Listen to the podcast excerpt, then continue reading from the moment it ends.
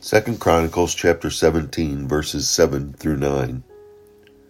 In the third year of his reign, he sent his officials, Ben-hiel, Obadiah, Zechariah, Nathanael, Mechihai, to teach in the towns of Judah. With them were certain Levites, Shemahiah, Nethaniah, Zabadiah, Ashal, Shemarath, Jehonathan, Adonai, Tabadonai, and Tabadonai, and the priest, Elishamah, and Jeroham. They taught throughout Judah, taking with them the book of the law of the Lord. They went around to all the towns of Judah and taught the people. The people of Judah had become biblically illiterate. They were never taught. They had never taken the time to listen and discuss God's law and understand truly how it could change them. So King Jehoshaphat realized that knowing God's commands was first and foremost and was the first step into getting people to live as they should, to follow God's law. You had to know God's law. So he initiated a nationwide religious education program. You see, Asa's, during his reign, the king's reign, there had been a religious decline. There had been no following of God's law. There had been no teaching of God's law.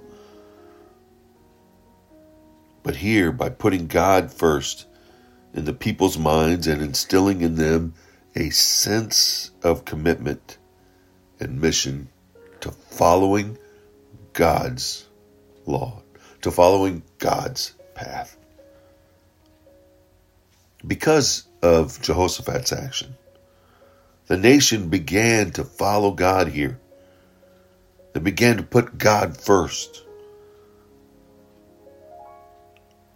Churches and Christian education in schools today need to have solid educational programs in God, in the Bible.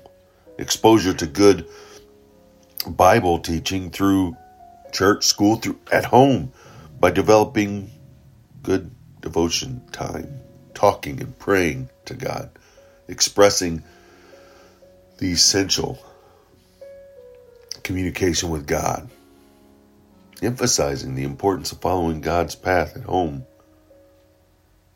That's essential for living as God intended us to live. Let us dig deep. Let us study, not just read. Study God's word. Meditate on it. This passage of Scripture is a great example. What can we learn from 2 Chronicles 17, 7 through 9? We need to get into God's word. We need to hide it in our hearts. We need to memorize it so we can know what God desires, what he wants, so that we can follow his path when he illuminates it. Jehoshaphat knew that God was important.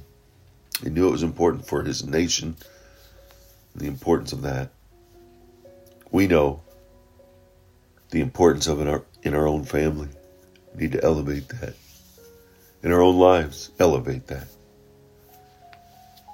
Take heed.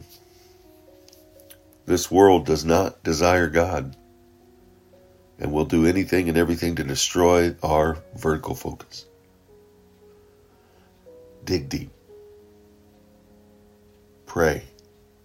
And stay vertically focused so that chaos of the world, that horizontal destruction that wants nothing more than to destroy our relationship with God,